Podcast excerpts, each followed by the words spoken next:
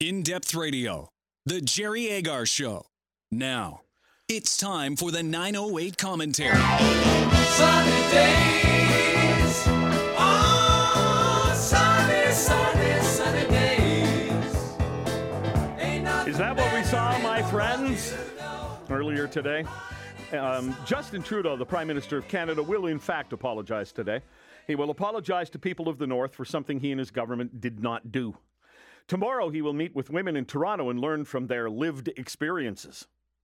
But as for the issue of the month and his government, well, the answer is jobs, jobs, jobs. And oh, hey, does everybody remember my dad was prime minister? Did you know that? And hey, we're empowering indigenous families. Did you know that? And wow, we're learning lessons. We're going forward and we take seriously that we're moving forward and not backward.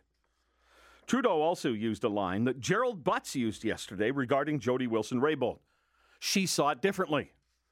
Both times it struck me uncomfortably that it is the same line he used when questioned about groping a female reporter. She just sees it differently than I do. To me, he came off as he always has. He's the popular kid who's now in charge, as I'm sure he believes he was meant to be. And he can't believe he should even have to spend any time answering any questions, so he condescends to us all by not answering. Trudeau can apologize over and over and over for things that happened long ago, and that's easy to do but he can take no responsibility for doing anything wrong himself. He was actually asked directly this morning, Will you apologize for anything?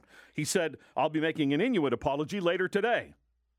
An admission of wrongdoing on at least some level was the only way, in my mind, that he could turn the corner on this SNC Lavalin issue, and he just can't do it.